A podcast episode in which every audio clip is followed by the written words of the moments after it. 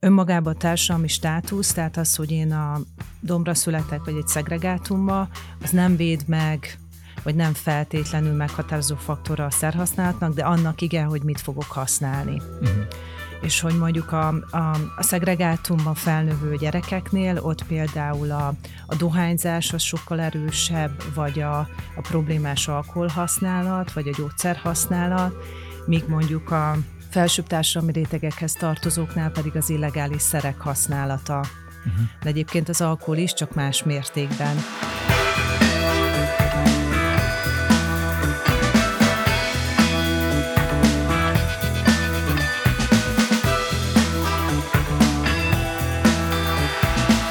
Szeretettel köszönjük a kedves hallgatókat!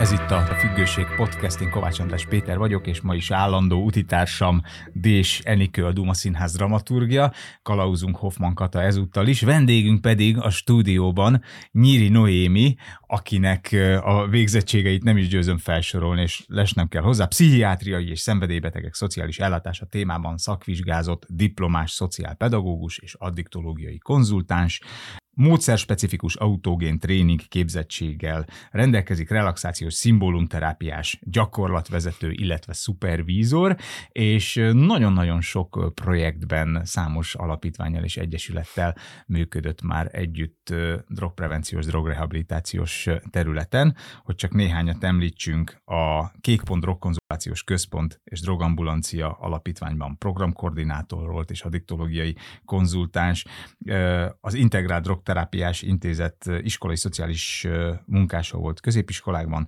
a Tiszta Jövőért Közhasznú Alapítvány szenvedélybeteg ellátó szakmai vezetője volt, a Kőbányai Kábítószerügyi Egyeztető Fórum koordinátora, tehát igen, igen, szerte ágazó tapasztalat és sokrétű tapasztalattal rendelkezik, és már-már azt gyanítom, hogy hasonló munkafüggő mindenik. Gyanús, nekem is. Ha ennyi mindent fel tudunk sorolni, és Noémit azért hívtuk ma ide, hogy a fiatalkorú függőkről, mint egy speciális és különösen kitett korcsoportról beszélgessünk. És az Indit közalapítványnál is dolgoztál, és erről beszélgettünk kint a, a stúdió előtt, hogy Kőbányán voltál kint terepen egy középiskolában. És akkor induljunk innen. Igen, ha, igen, most ez egy rendhagyó podcast, hogy hagyom megszólalni a vendéget az első négy percben.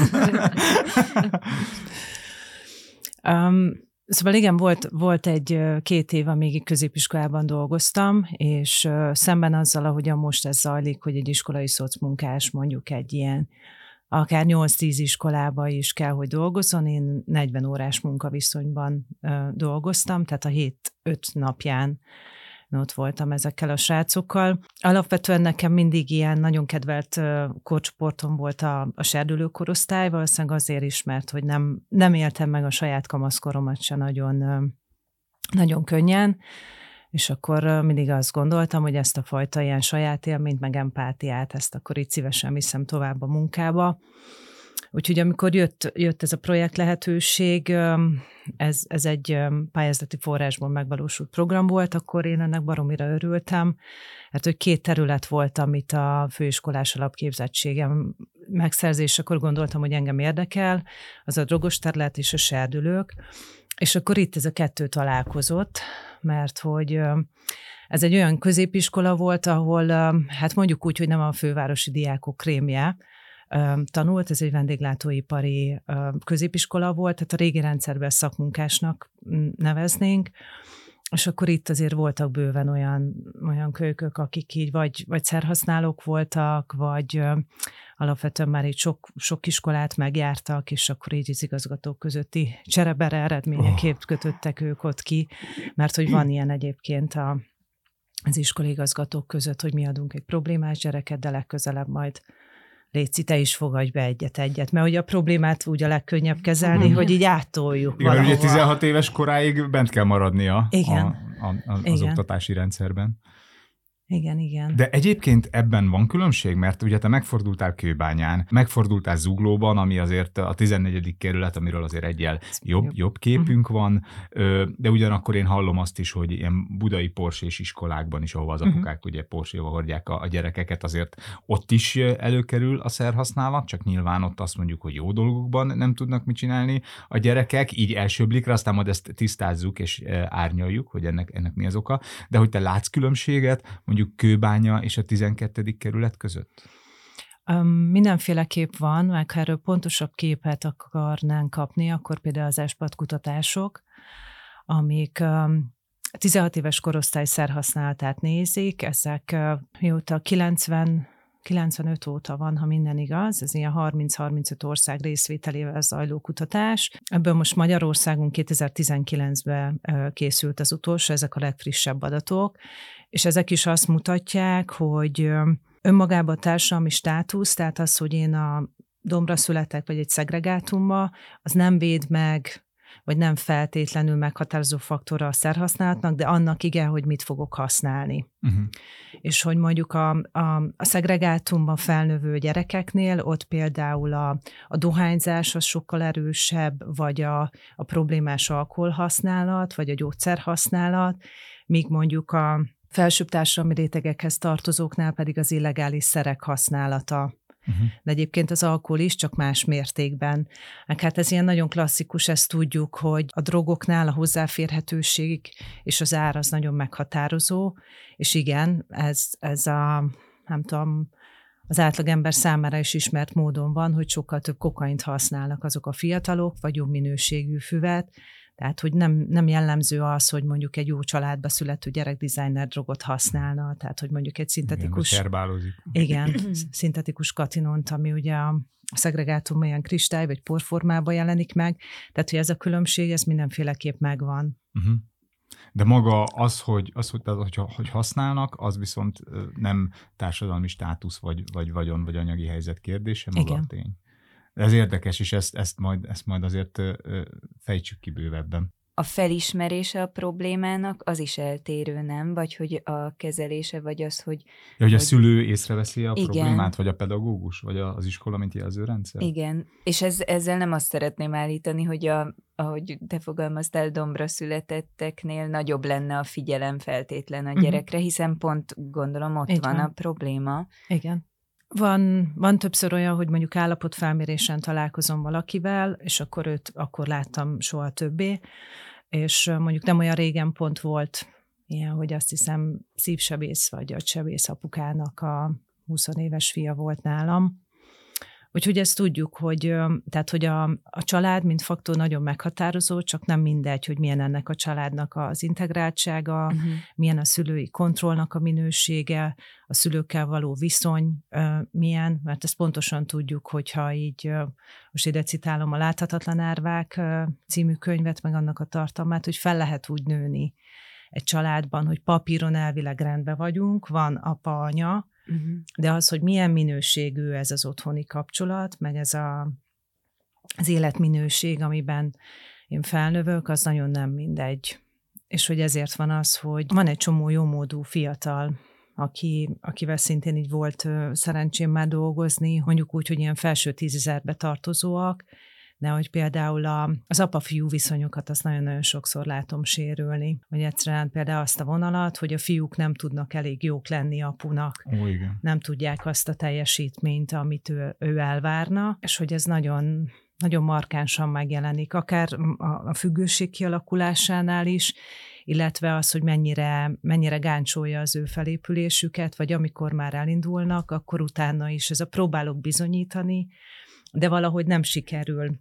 És akkor az ilyen megcsúszási tényezők között ezt tök meghatározónak látom, hogy az apák én ezt, hogy én ezt időben tisztáztam a, a, a fiaimmal, még, még kicsik, még 9 és 11 évesek, de ezt elmondtam nekik, hogy ti soha nem lesztek olyan híresek, és olyan jók abban, amit csináltuk, mint én, de miatt ne legyen rossz ezt fogadjátok el. Biztos lesz valami, amiben majd megtaláljátok. Igen, hát lehet, hogy nekik is ez hiányzott, hogy... Csak ez milyen mondatokon múlik, nem? Olyan egyszerű azért. Igen, igen rögtön, rögtön igen, hat filterben főztek maguknak Igen. És kotyogós kávéfőzőben. De ez nagyon érdekes. És az jutott e- erről eszembe, hogy mennyivel lappangó vagy megbúvóbb a probléma akkor ö, ezekben a családokban, vagy lehet ezekben a családokban, hiszen hányszor mondjuk azt egy jó módú családra, vagy a családban felnőttekre, hogy hogy neked aztán mi bajod lehet. Igen. Megvan Tehát, mindened. Igen. És akkor esetleg nem fordítunk már mhm. akkor a figyelmet rájuk, vagy...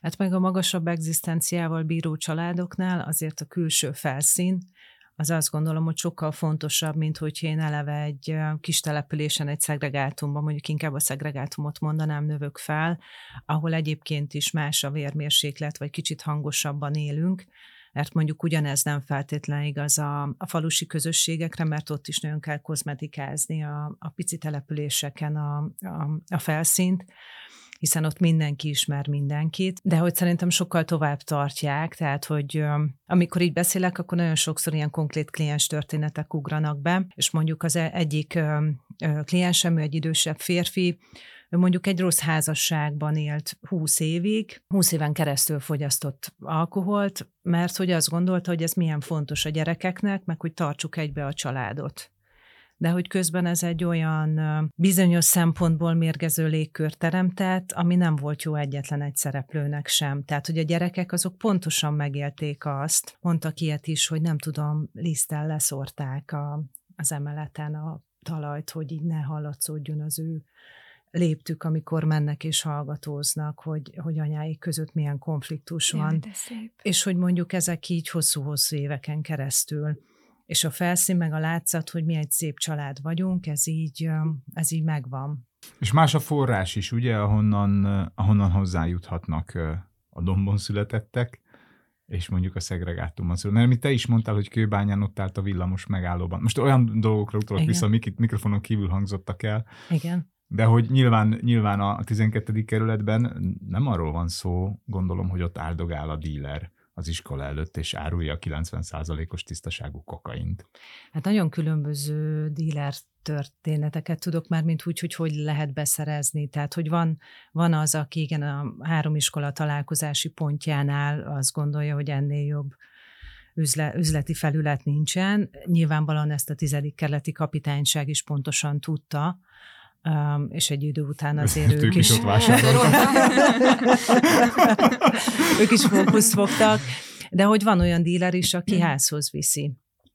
És hogy mondjuk, hogyha ilyen másik, vagy 12. kerületről beszélünk, akkor... már 2023-ban.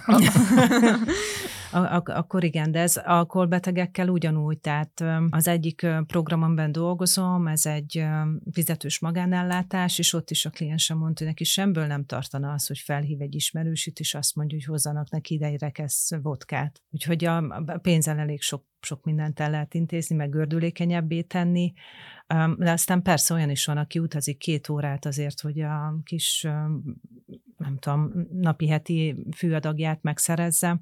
Úgyhogy ebben nagy, nagy különbségek vannak. A szegregátumokról meg megint csak tudjuk, hogy ott vannak általában dedikált dílerek, aztán időnként elvisznek egyet, de tudjuk, hogy a rendőrségi razziák önmagukban, vagy az ilyen nagy tekes beavatkozások azért nem oldják meg a helyzetet, mert hogy ami kereslet van, arra fog kínálat szerveződni, és ez így működik, hogy lehet, hogy az oroszlános házból elviszik uh-huh. a, a főelosztó, de aztán lesz helyette másik. Uh-huh.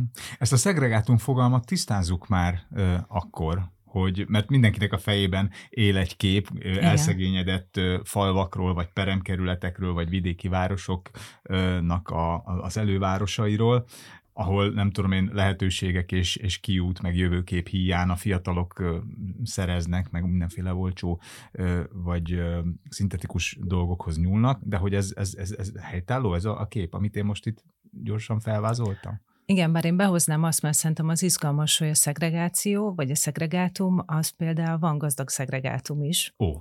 És hogy az egyik az, az, a, az a jó mód emberekre vonatkozik, akik ugyanúgy egy zárt közösségben élnek, és na, nem nagyon teszi be oda más a lábát, mert egyszerűen anyagi okoknál fogva, meg a közösség jellegéből adódóan neki ott nincs helye, és meg van az, amit... Igen, igen, meg a medence tisztító fiú, mm. Ilyenek, de hogy amit, amit sokkal inkább ismerünk, az a szegénységhez kapcsolódó, és ugye igen, ezek általában ö, olyan település részek, a, amelyek jól körülírhatóak, a, az ott lakók anyagi helyzete, az infrastruktúrális adottságok, akár a lakásoknak az állaga, az oktatás, ami, amiben tudnak részesülni, ezek nagyon különbözőek. Hogyha kisebb településeket nézünk, mert hogy nagyvárosokon belül is van szegregált településrész, meg kisebb településeken is a kisebb városok, falvak, községek esetében ott lehet például látni, hogy ahol a betonos út véget ér, ott kezdődnek a szegregátumok. Tehát, hogy ott, ott van a sártenger meg a, a földesút, vagy éppen látod a pottyantós vécéket a, a, a kertben. Ezeken a településeken általában, a, vagy területrészeken a, az ott lakóknak az iskolai végzettsége, tehát hogy akinek nyolc általános nem haladja meg, aztán a munkanélküliség az 50 százalék feletti, és jövedelmi helyzet, tehát hogy vannak meghatározott mutatók, ami alapján mondjuk szegregált nevezhető egy település, de itt sokkal rosszabbak az ingatlanok, komfort nélküliek mondjuk, vagy hiányzik a közmű, sok esetben ilyen jellemzői tudnak lenni. Mhm. De ez nagyon érdekes, amit mondtál, hogy vannak gazdag szegregátumok, mert közben így elkezdtem vonni fejben a, a párhuzamokat, és mondjuk való igaz, hogy mondjuk egy, egy gazdag szegregátumban felnövő gyereknek ugyanúgy nincs mondjuk jövőképe. Csak uh-huh. úgy el van a jelenben tengleng, mert azt mondja, hogy, hogy apám úgy is elintézi. Vagy pedig pont, amit te is mondtál, hogy én itt úgyse lehetek senki, meg ezt a, ezt a szintet, amit ők elértek, én úgyse fogom ö, tudni hozni. Uh-huh. Meg ugyanígy nem, nincs feltétlenül napi, nem tudom én, aktivitás, ami, ami lekösse, vagy társaság, kapcsolatok, amik, amik vagy, egyben tartsák. Igen, vagy igazából nem arról van szó, hogy nem érik külső olyan külső inger, ami megmutatna egy másik aspektust nekik. Tehát annyira izoláltan élnek, és annyira betokosodott rutinjuk van az életre, hogy nem kapnak olyan ingereket, amik mutatók lennének valami más irányra. Abszolút így van, és ami nekem nagyon érdekes volt, amikor először találkoztam vele, ugye megvan az a településkép, hogy ilyen nagyon lepattant, szintén döngölt falas házak, és parabolantennák. Oh, igen és hmm. akkor így a középosztálybeli ember ezen így tudott háborogni, hmm. vagy azon, hogyha mondjuk kap, kap segélyt egy szegény ember, hogy mi nem vesz belőle, nem tudom, száz kiló krumplit, és miért vesz belőle csokit, vagy valami nekünk, vagy neki felszínek tűnő dolgot, elégedjen meg szépen a kis krumplival, meg kenyérrel. És hogy azt kell látni mondjuk, hogy egy parabola antenna is, az a világhoz való kapcsolódást jelenti. És ha te ott, ült a, ott ülsz a döngölt padlós házadban, aminek nem tudom, így félig lyukas a teteje, és nincs komfort, de igényeid alapvetően azért vannak, Igen. meg néha érnek impulzusok, és hogyha van egy parabola antennád, az egy picit behoz egy illúziót, Igen. valamit a világ felé tudsz nyitni. Ez nagyon fontos, hogy a szegénység az nem egyenlő az igénytelenséggel. Tehát, Igen. hogy attól, hogy te szegény vagy, te nem krumplira vágysz. Te, te, Igen neked ugyanúgy vannak társas, szociális, nem tudom, életminőségből igények, csak azt nem feltétlenül tudod magadnak biztosítani. És ilyen szempontból lehet tudom képzelni, hogy előbbre helyeződik egy, egy parabola antenna, mint egy Igen. Igen, meg még egy szempont egyébként, itt nagyon gazdag, meg szegény szegregátumokat így nagyon szétválasztottuk, meg a domboni, meg a hm. szegregált, de hogy ami például ezekben a diszfunkcionális családokban nagyon erősen megvan, és hogy ez valahogyan társadalmi helyzettől független, ez az érzelmi elhanyagolás, vagy ez a fajta figyelemnek a hiánya, és hogy az általános gyerekkori tapasztalatok közül az egyik leghosszú távú, leg, legmessze menőbb következménye, az pont ennek van, mm. ami épp úgy megvan a gazdag szegregátumban, dombon innen, mint, mint dombon túl, Igen. tehát hogy... Igen, pont ezt akartam én is behozni, hogy, hogy talán a fiatalkori szer használatnak a, az egyik, nem tudom én, legfőbb oka, az pont ez a fajta kapcsolódás hiány, nem? Bár ezzel most nagyon előre szaladtunk, meg nagyon a közepébe ugrottunk, de minek is kerülgessük a forrókását. Hogy ezt valahol hallottam, hogy a függőségnek az ellentétje az nem a józanság, hanem a kapcsolódás. és, és hogy, a, hogy, hogy a kamaszoknál ez, ez hatványozottan ilyen megoldási kulcs lehet. Mindenféleképpen van, van egy ábra, amit mi nagyon szeretünk, mert nagyon szépen mutatja, hogy hogyan alakul a, a szerhasználat folyamata életútja. Három faktor van, a a szer a környezeti tényezők és a személyes jellemzők. És ugye amikor én kipróbálok valamit, akkor a környezeti tényezők nagyon, nagyon meghatározóak, az az elsődleges. Ott még például maga a szer, az, hogy az milyen tulajdonságokkal bír, milyen a nem tudom, addiktív potenciája, tehát hogy mennyit alatt alakít ki függőséget, ez még nem lényeges, de az, hogy én hol, milyen környezetben vagyok, az igen, és hogyha mondjuk folytatódik az én használatom... Tehát bocsánat, hogyha hol milyen környezetben vagyok, az általánosan is, hogy honnan jövök, mi, mi, mi, mi az én az is, közegem, igen. és hogy konkrétan a szert Akár, között. hogy azt mondjuk mennyire normatív, Aha. vagy hogy mit használnak, ez mindenféleképp, hogy bekínálnak -e engem. Maga az iskolai környezet is tudja meghatározni azt, hogy milyen szert fogsz használni. De hogy a környezet, az ott lévő, akár a, a normakövetés, az értékek miatt, az, hogy egy lakótelepen növ, növök fel akár, vagy mondjuk egy védettebb környezetben, ahol struktúráltabb az idő, eljárok sportolni, például a sport az egy erős védőfaktor, ezek meghatározóak. Na, és akkor így így a környezeti tényezők után jön be az én személyiség jegyeim, vagy a személyiségemnek a, a, a paraméterei, mondjuk, hogy mennyire vagyok én sérült, milyen veszélyeztető faktorok vannak, amik sérülékenyé tesznek, vagy mennyire vannak védőfaktorok, illetve itt kezd már egy picit bejönni az is, hogy oké, okay, amit használtam, az hogyan hat rám. Valamilyen, hát most ilyen csúnyán mondom, defektemet tudja-e kompenzálni, vagy felül tudja írni, tehát például nem tudok kapcsolódni, akkor lesznek olyan szerek, amik nekem jó társaim lesznek, például egyébként az alkohol is nagyon segíti a kapcsolódást, ezért is szeretik a kamaszok, vagy mondjuk egy eki is egy olyan cucc, amivel így jól lehet másokra ráhangolódni, jól lehet kapcsolódni másokhoz. Uh-huh. Úgyhogy igen, a szereknek van egy ilyen kapcsolódást segítő szerepe is serdülőkorban. Uh-huh. Nem csak a baráti kapcsolatok, vagy ilyen társas kapcsolatok, hanem kifejezetten intim kapcsolatok. Tehát az, hogy oda merjél menni egy, egy, egy uh, lányhoz vagy fiúhoz, aki tetszik, és, és tudják kezdeményezni, abban is, és ez a kamaszoknál gondolom hatványozottabban uh, igaz, hogy kamaszoknál is, meg most bocsánat, hogy így ugrálok életkorban, de megint csak egy ilyen kliens példa, hogy, hogy van egy olyan kliensem, aki mondta, hogy nagyon introvertált, ilyen befelé forduló zárkozott az ő társa, és érzelmi vagy kapcsolati kérdésekről ők nem tudnak csak akkor beszélni, ha kokainoznak. És ugye a kokaint használják ők tulajdonképpen kommunikációs segédeszközként. Hú, ez, ez olyan, mint, mint, mint a fűszer, mint a fűszer a dűnében, hogy a navigáláshoz kell a, a, a spice. De, de serdülőknél Persze, meg hogy az, amit még szeretem, hogyha így, így látnak, hogy nagyon két ellentétes dolog van, ami találkozik a serdülőkorban. Tehát, hogy egyrészt van egy őrületes ilyen hormonális változás, van ugye egy identitáskeresési időszakunk, és miközben van egy ilyen nagyon, nagyon kísérletező kockázatkereső működés, az, az van, hogy az agy is egy nagy átalakulási, változási folyamaton megy keresztül, és a, a homloklebenyünk, ami a döntés mérlegelésért felelős meghatározó terület, a racionalitásért, döntésekben fontos szerepe van, ez nagyon későn kezd el érni. 25 éves korunkra fejeződik be nagyjából, és ennek a prefrontális kéregnek a különböző területei és különböző időszakokban mm. indul meg a fejlődés, és akkor így az van, hogy van ez a de hát nem fejlődött még ki az agya, és akkor ehhez viszont van egy ilyen borzasztóan kíváncsi ingerkereső mm. működés, amit így hormonálisan még egy picit így meg tudunk fűszerezni, na és akkor ebből jön ki mm. ez mhm. az őrület, és akkor jönnek a felnőttek, akik azt várják el tőled,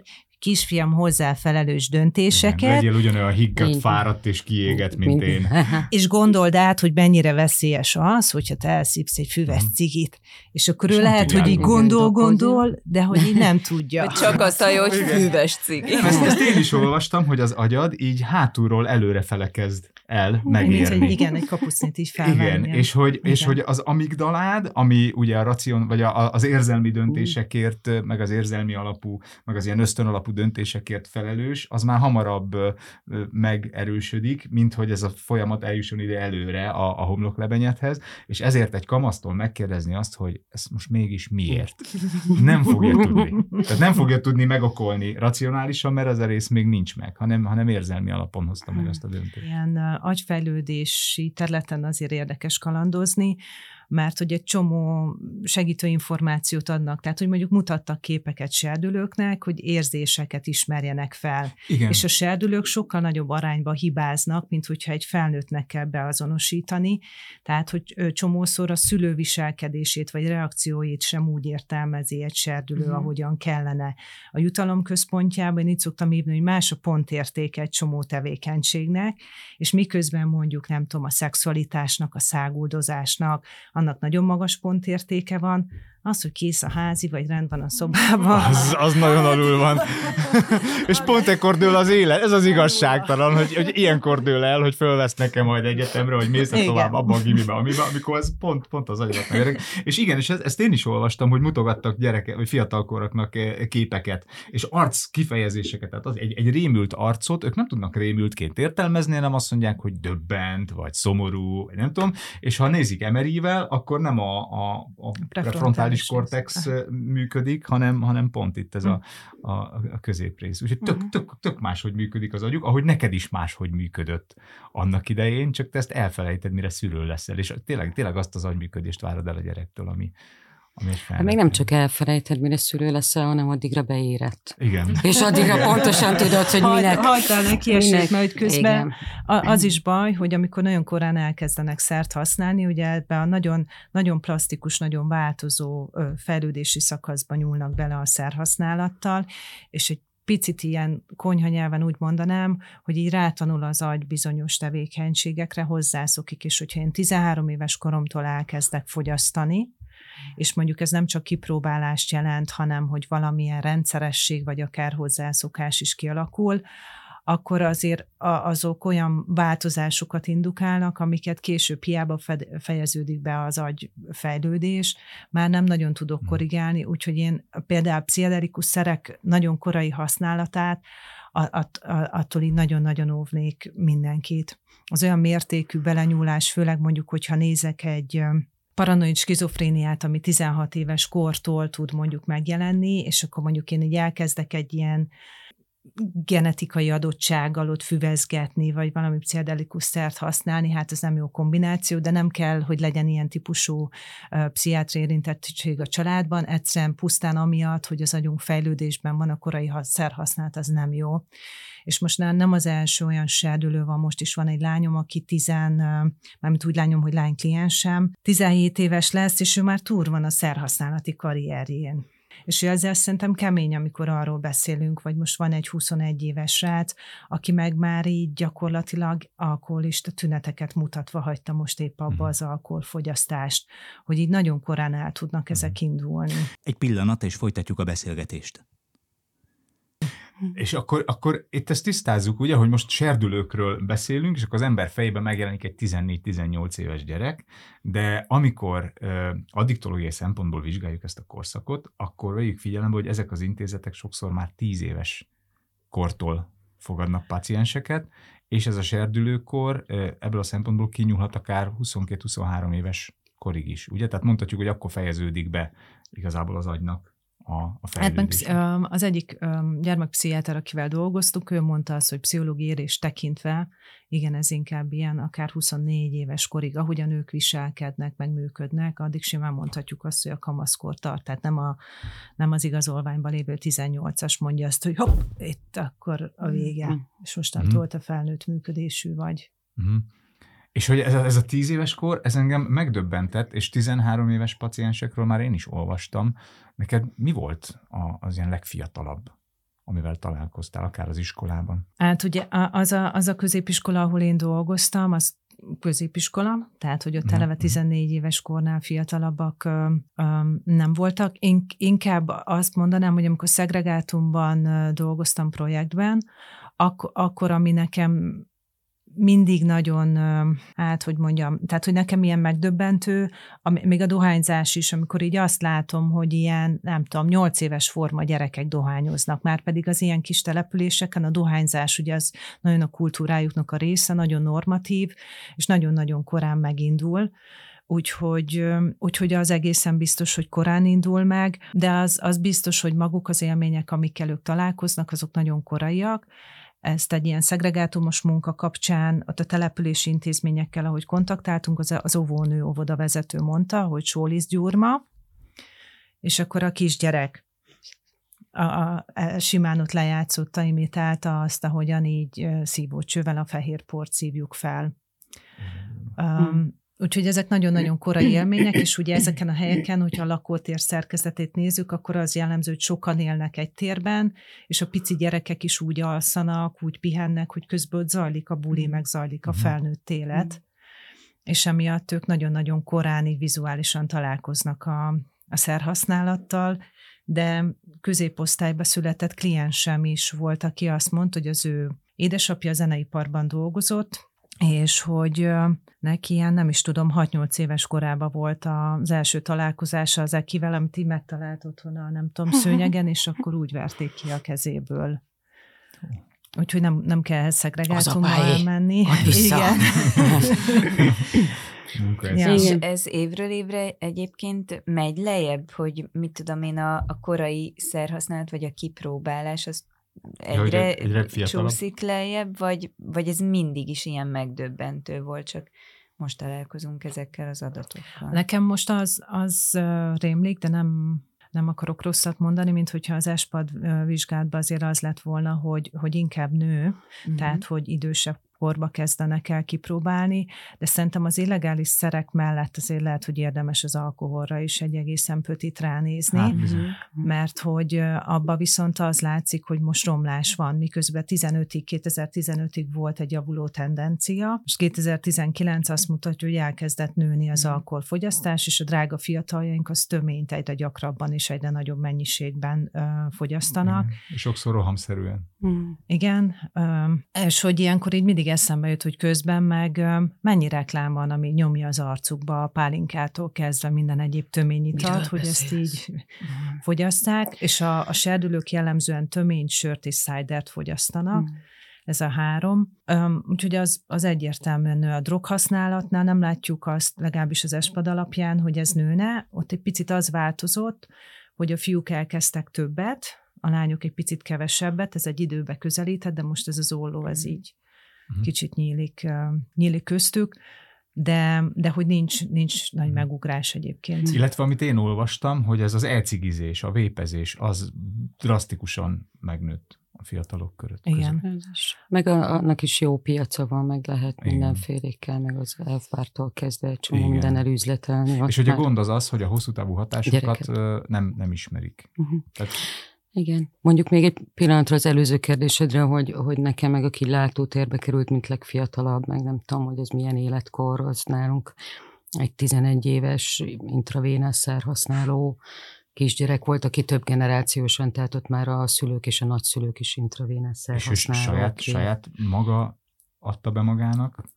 Hát, hát igen, elég hamar bele lehet tanulni ezekbe a szerhasználati módokba, és akkor ez mondjuk az egyik egy ilyen szegregátumos példa, de hogy szintén a Dombról is van példám, ahol az óvodáskorú gyerekek mondjuk a, a, a, az éjszakára oda készített kis vizet mondjuk mindig feles pohárból kérték, mert hogy Aha. azt látják a szülőtől, szóval hogy ez tényleg már nagyon, mm. nagyon pici korban, óvodáskorban ott, van, ott tud lenni szem előtt a, a minta, mm. és aztán az első kvázi adandó alkalommal akár a kipróbálás is megjelenik, és hogy ilyen módon meg az, hogy a serdülőkor is elkezdett egy kicsit korábbra tevődni, igen, szóval hogy ez kérdés, hogy mit mutatnak most a számok, meg mi lesz majd így hosszú távon, de hogy, de hogy igen, már egészen döbbenetesen kiskorba el, mhm. eljuthatnak egy szinte függő típusú szerhasználatig. Uh-huh. Meg hát azért itt vannak új tendenciák, meg folyamatok is, tehát ami nekem nagyon érdekes volt a, az espadba, hogy nézték azt, hogy 2003 és 19 között 50%-kal visszaesett az, hogy legalább egy héten egyszer elmennek valahova a fiatalok szórakozni, tehát hogy az online játékok, a közösségi tér való találkozás az nagyon beerősödött, és hogy egyrésztről van van, van ebbe egy protektív faktor, mert az is látszik, hogy a sport mellett egyébként, aki online játékot folytat, ők kevesebb szert használnak, tehát hogy valamilyen szintű védettség, de szerintem itt azért még nincs olyan nagy, nagy okunk az örömre, mert hogy, hogyha közben ez egy játékfüggőséget jelent mondjuk, akkor, akkor én nem nyugodnék meg annyira, illetve hogyha mondjuk ilyen Z-generációhoz kapcsolódóan hallgattok beszélgetéseket, és nem olyan régen hallgattam egy ilyet, ahol YZ generációsok beszéltek arról, hogy ők nem szeretnek telefonálni. Ők Igen. SMS-eznek, Igen. mert nem tudom, hogy mit fog mondani a másik. Ott és rögtön kell reagálnom. Igen. és ha írok, akkor van időm gondolkodni. És hogy, hogy a, én ebből azért azt tudom értelmezni, hogy az ő interakcióik, a kommunikációs készségeik sokkal kevésbé tud úgy fejlődni, ami egyébként így biztonságot adó tudna lenni, vagy egyszerűen az ilyen hétköznapi helyzetekkel való megküzdésüket segíteni. Tehát, hogy lehet, hogy örülhetünk és mondhatjuk azt, hogy ú, nem megy el, kevesebbet iszik, meg drogozik, de önmagában azért ez nem, nem ilyen tiszta, illetve ö, van olyan kliensem is, ő most már a 20-as évei végén jár, ő, ő egy ilyen nevelőszülős intézet is, szóval, hogy mondjuk úgy, hogy nem könnyen indult az ő élete. Neki nagyon nehéz a kapcsolódása másokhoz, és akkor nála az otthoni szerhasználat, és a, és a számítógépes játék azért így nagyon, nagyon szép kombót alkot. Uh-huh. És ő is az, aki például így még, még SMS-ben sem válaszol, mert még az is szorongást mm. okoz neki, vagy Facebookos messenger üzenetekre sem. Tehát, hogy ezeknek a készségeknek a fejlődése azért nagyon komoly csorbát mm. szenved. Egyébként ez nagyon érdekes, hogy ugye itt megint visszatérünk oda, hogy aztán az ember miben nő fel, és, és mit hoz, milyen modelleket lát otthon, hogy nálam ez úgy jelent meg, ugye szenvedélybeteg családon felnőtt gyerekként, hogy, hogy otthon nem beszéltünk, nem kommunikáltunk, nem oldottunk meg semmit, és aztán, mikor lediplomáztam, és már nem csak azt a tananyagot kellett visszaböfögni, amit megtanultam, hanem effektíve akkor az volt, hogy akkor hív már föl, és akkor intéz már el, és nem tudom, és ilyen tök egyszerű hétköznapi telefonhívások, akkor én is ott toporogtam, emlékszem, és így uh-huh. vettem a levegőt, hú, jó, mindjárt, hú, akkor mit fog neki mondani, jaj, jaj de mi van, hogyha izé, ha mérges lesz, vagy, vagy lerakja, vagy nincs rám ideje, tudod, fiatalként még annyira sincs olyan bizalom, hogy fölhívsz egy 40 éves embert, és megkérsz tőle valamit, és ez nekem egy ilyen nagyon durva tanulási folyamat, volt, hogy egyáltalán tudjak úgy csinálni, tehát hogy legalább mm. színlelni tudjam a magabiztos telefonbeszélgetést, és mind a mai napig ebben nagyon gyatra vagyok, uh-huh. és most is, amikor a podcastet szervezem, és neki kell durálni magam, hogy akár téged is, Noémi felül, hogy jó, jó, akkor hú, de mi van, ha Kata nem beszélt vele, vagy, vagy hú, hogy, hogy fog, fog, fog, fog tetszeni neki az ötlet, hogy szívesen jön, vagy ha, ha lehet, hogy a háta közepére kíván púpnak, és ez még nálam mind a mai napig egy, egy probléma egyébként, ami, ami kamaszkoromban is Én volt. Én is nagyon sokáig lepróbáltam a telefonbeszélgetéseket előtte. Mi a mechanikája annak, vagy a lélektana, hogy a, a vizuális élményt egy pici gyerek, tehát ha ennyire korai a szerhasználat, tehát a vizuális élményt lecseréli szerhasználatra, ott mi a cél? Az, hogy a szülőhöz kapcsolódjon? Ja, hogy ebben is hasonlít csak apámhoz, meg apám Hát vagy, lehessen. hogy hozzá tudjak igen, hogy kapcsolódjak hozzá, hogy kommunikálni tudjak a szüleimmel. Hát a, a, a mintakövetés az biztos, hogy van, tehát hogy az egy meghatározó tanulási formánk, és Zsolcsát valami kicsit más válaszolok, uh-huh. de szerintem ez is fontos, hogy uh, ugye nagyon sokáig az, hogy felnövünk mondjuk egy szenvedélybeteg mellett, és akkor azt mondjuk, hogy én nem leszek ilyen, én nem csinálom azt, nekem ez mennyire szar volt, nem leszek ugyanolyan, mint az apám vagy az anyám, és eltelik 10-15 év, és valahogy elkezdek olyan, olyan lenni, vagy ugyanúgy egy függőséggel, vagy más típusú, de függő működéssel talál magam szembe. És hogy ugye itt is az az oka, hogy azt láttam, hogy mit nem akarok, ez volt az én mintám, de azt senki nem mutatta meg, hogy mi más, vagy hogyan máshogy. És hogy ez egy fontos dolog, hogy, hogy van-e más mintám, tudok-e mást, vagy ami, uh-huh. ami így a könyvben is azt hiszem le van írva láthatatlan árvák, vagy legalább legyen egy olyan meghatározó családon kívüli, vagy akár családon belül, de fontos bizalmi személy, aki egy picit mankó tud nekem nekem lenni, akire tudok számítani. A Társas Lény című könyv, nem tudom, mindig ez jut eszembe a Rozontól, hogy erről szól, hogy ez ilyen alap, alapbedrótozottságunk, hogy kapcsolódni akarunk, hogy egyedül nem vagyunk jól, mm. hogy a kisbabák is, hogyha nem kapnak érintést, akkor ők így meghalnának. Ez nem jó nekik. Úgyhogy így lélektanilag, meg fizikálisan is erre itt tökre szükségünk van és igen, nagyon sokszor ugye öngyógyítási eszközeként is meghatározzuk a szereket, mindegy, hogy alkoholról vagy illegális szerről beszélünk, mert hogy, hogy alapigényünk, a, a, a szeretet, a kapcsolódás, az elfogadás, és ebben nagyon sokat tudnak segíteni. Aztán persze pontosan látjuk azt, hogy valami, amin keresztül kapcsolódni akarunk, az hogyan távolít el a végén mindenki mástól. Kanyarodjunk rá arra, hogy egyrészt mik lehetnek a szülőnek az intőjelek, amiket esetleg kaphat a gyerek felől, kaphat az iskola felől, kaphat a szakember felől, mint például te, aki az iskolában dolgozik és elérhető. Mik lehetnek az intőjelek, mire figyeljenek a gyerekkel való viszonyukban, illetve hogy, hogy hova fordulhatnak? Azért rossz kérdés, mert nyilván egy szülőnek alapból figyelnie kéne arra, hogy kommunikáljon a gyerekével, hogy, hogy legyen érzelmileg elérhető, hogy legyen, legyen vala kapcsolódása. És, és nem serdülőkortól. És nem serdülőkortól, és akkor azt mondják, hogy igenis nem csak a minőségi idő számít, hanem a mennyiségi is. Tehát, hogy már az is, tehát, hogy csak elviszed őt A-ból B-be, és közben ültök a kocsiba, már az is, az is tök fontos, tehát nem kell feltétlenül egymás szemébe nézni. De hogy, tehát nyilván már itt megbicsaklik a kérdésem, hogy honnan veszi észre a szülő, hogy baj van, hát onnan, hogy észreveszed, hogy, hogy nincs, nincs vele kapcsolatod. Gondolom ez az elsődleges jel.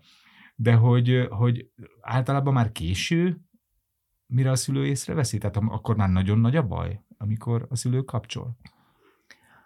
Um, um, nekem, amilyen meghatározó tudásom, az uh, Komárom Éva klinikai szakpszichológus volt az egyik uh-huh. tanárom az addiktológiai képzésben, és akkor tőle, tőle tanultam, meg talán azért ez több helyen le van írva, hogy ilyen 5-6 éves korunkra nagyjából a személyiségnek azok a, az alapstruktúrái kialakulnak, lefektetődnek. Vannak korrekciós lehetőségek. a, a, amik tulajdonképpen a védettségünk vagy a fogékonyságunk szempontjából nagyon meghatározóak. Ez, ez nem egy tudatos időszak, hogyha a gyerek működését vagy az ő döntéseit nézzük, itt a szülőnek nagy, nagy súlya van, de viszonylag jól szétválasztható egyébként. Vagy a babysitternek. Nagyon jó babysittert kell találni erre um, hogy az egészséges családok hogyan működnek, meg a diszfunkcionális családok, és ezek ilyen szépen láthatóak az, amiről beszéltük, hogy meg tudunk-e beszélni helyzeteket, érzéseket, van-e tere annak egy családban, hogy kimondható, érezhetem-e szarul magam, lehet-e erről otthon beszélni, lehet-e mondjuk nem tökéletesen, tökéletesen teljesíteni egy családban, vagy csak a 110 százalék az, ami elfogadott.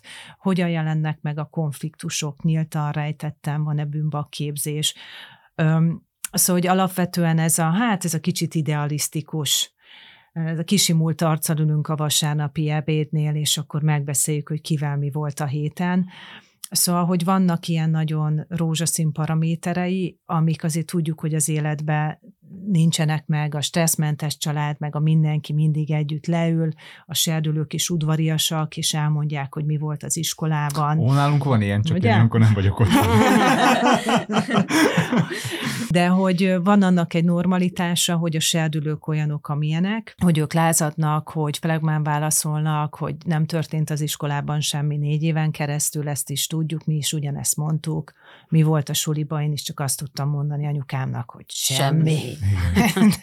mi más lett volna, és hogy azok az alapok, amiket lefektetünk, hogyha jó a viszonyunk, van bizalmi kapcsolat, kommunikálunk, van egy megtartó tér, ahol vannak kiszámítható szabályok, keretek, családi rituálék, lehet, hogy lesz egy kísérletező használatom, és ez fontos, hogy attól ne esünk kétségbe, hogy elszívott a gyerek egy füves cigit, vagy ne adj Isten egy goa buliba, nem tudom, elkizett egyet, az összes többi tényező, ami a mozaikban van. A honlapunkon fönn lesz, hogy mikor lesznek a bulik. és kis termékismertetők, és minden. Azok, az, azok meg tudják őt védeni, mert hogy nagy különbség van abban, hogy én valamit kipróbálok, alkalmi meg rekreációs használó vagyok, eddig szoktuk ezt kontrollált használatnak hívni, és ami utána történik, ott, ott, ott van baj, hogyha valami rendszeres, meg intenzívvé válik, de hogy egy csomó protektív faktorunk van, és akkor itt beszéltünk akár arról, hogy vannak-e normák a családban, vannak-e értékek, amik konstans jelen vannak, tudom, hogy ez számít, és tudom, hogy ez fontos. A sport is egy borzasztó jó ilyen megtartó keret, egyrészt amiatt, hogy közösséghez tudok kapcsolódni, egy csomó szerintem jó tulajdonságot, akár mondjuk ilyen, ilyen kitartást, vagy küzdést, ezeket itt tudjuk segíteni. Így van. Ezeket Kivéve, mind... második leszel. Id, id, időstruktúrál. Ami nem megbocsátható. Meg leköti az időt és az energiát. Azt is. Hát igen, és meg feszültségoldásba. Tehát, hogy én például abszolút használom tudatosan, hogy amikor így ilyen szafisan füstöl a fejem, és nincs ott a szelep, igen, akkor... Te mit sportolsz, megkérdezhetem? Hát én nem. öreg fejjel elkezdtem karatézni például. Tényleg? Képzeld el, hogy a tricepszeden látom. Tehát, hogy itt ülök veled szemben, és nagyon szépen definiált tricepszeden. Ezen gondolkodtam, hogy a, végén meg fogom kérdezni, hogy Noémi mi sportol. Például azt is. Egy, egy időben csináltam, tehát viszonylag sok prevenciós programot csináltam, csoportfoglalkozásokat, és akkor nagyon sokszor kérdeztem a serdülőket, hogy milyen megküzdési eszközeik vannak, miket használnak, és hogy borzasztóan szűk az a paletta, amivel ők operálnak. Tehát az, hogy felhívok valakit, és elmondom neki, hogy szarul vagyok, az is például számomra nagyon megdöbbentően alacsony arányba volt, vagy akár az, hogy lehet De nem is, divat, nem is divat, nem? Tehát most, amikor a Facebookon mindenki csodálatos, meg az Instagramon, meg a TikTokon vicces Kirakott. videókat gyártunk, nem, nem, nem, nem normatív az, hogy valaki szomorú. Hát nem, csak közben meg annyira jó lenne, hogy ez egy ilyen viszonylag kis költségvetésű dolog, hogy nem tudom, felhívom a katát, és elmondom, hogy figyelj, tök szarú vagyok, mert nem tudom, mi történt a drogszakmával, és ő is elmondja, hogy te figyelj, nekünk is nagyon nehéz, és akkor már ketten vagyunk szarul, és valahogy ketten szarul lenni, az könnyebb, mint ha csak egyedül vagyok szarul. Úgyhogy akár, ezt is megmutatni egy serdülőnek, hogy, hogy nem bent tartani, nem egyedül megküzdeni. Mondjuk ebbe fel, felnőttek is nagyon jól szerepelnek, hogy, hogy egyedül akarunk mindent vinni. És te, mint szakember, hiszen már hosszú évek óta foglalkozol fiatalkorúakkal, te hogyan találod meg velük a hangot? Mert az, az szerintem a, a te példád az nagyon sok szülőnek vagy hozzátartozónak is hasznos lehet. Tehát, hogy, hogy, uh-huh. hogy érzem, hogy ott a gyerek, érzem, hogy probléma van, esetleg még nem, kifej, még nem bukott ki, a dolog, de már, de már ott van, nem merek róla beszélni, úristen, szóba hozzam, ne hozzam, de mit fog rólam gondolni, hogy én vagyok a szörnyű szülő, aki megint rátelepszem, és biztos megint azt gondolja, hogy turkáltam a cuccai közt, pedig tényleg. és hogy, igen. igen, tehát hogy, hogy mert az, azért a szülőré, tehát nem csak az egy dolog, hogy a gyerek nem tud vagy nem mer kommunikálni, de szerintem nagyon sok szülő sem, és ilyen helyzetben szerintem én sem tudnám, hogy mint ahogy egy sima felvilágosítást már, nem tudom én. Most már késő úgyis. Hét évig fogom halogatni a fiammal a felvilágosítást, majd a barátnőjével együtt ülünk le, átbeszéljük. Szóval, hogy ilyen helyzetben mit, mit mondasz a szülőnek, hogy hogy, hogy kezdje? Hát e, e, egyrészt, ami kamasz a, a gyerek, nekem há, három unoka húgom van, ők, az egyik most lesz 18, 15, 12, és velük kapcsolatban van elég sok más perspektívájú élményem, mint a, a munkába. Szóval hogy azt tudod szerintem csinálni, hogy, hogy kínálsz egy stabil, stabil, mindig elérhető hátteret és felületet, amit ők bogzsáknak fognak éveken keresztül használni. Azt hiszem, hogy egy picit mi is ezt, ezt, ezt csináltuk, bár szerintem verbálisan egy kicsit több tisztelet volt talán a mi időnkben, mint ahogy a nők itt tudnak kommunikálni, de a lényeg az, hogy én egy elérhető, megbízható háttér legyek, és hogyha ő akar kapcsolódni, akkor tudjon kapcsolódni, és tudjon beszélgetni. De hogy így az, az, az van, hogy a kortás csoport lenne az, akik, akiknél ez sokkal relevánsabb, hogy elmondják, megbeszélik, Szerintem az, ami nagyon fontos, hogy legyen valaki, de ez bárki lehet, egy nagynéni, egy nagymama, a szomszédasszony. Szakkörvezető. Szakkörvezető. A tanulság valahogy mindig ugyanaz.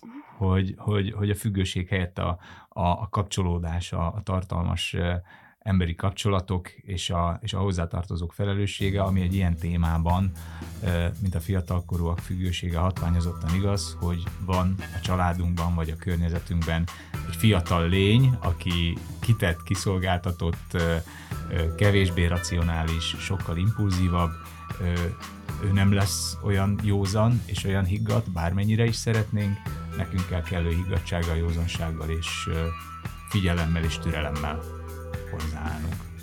Ez egy jó végszó. Ez egy tökéletes végszó. Köszönöm szépen, hogy itt voltál, Noé. Én is köszönöm nektek. Köszönöm. köszönöm. Az elhangzottakkal kapcsolatos cikkeket, információkat, linkeket megtalálod a kimondható.hu oldalon a Töltsd velünk menüpont alatt. Kommentjeidet a Facebookon, az Instagramon és a Youtube-on várjuk. Töltsd velünk legközelebb is. Szia!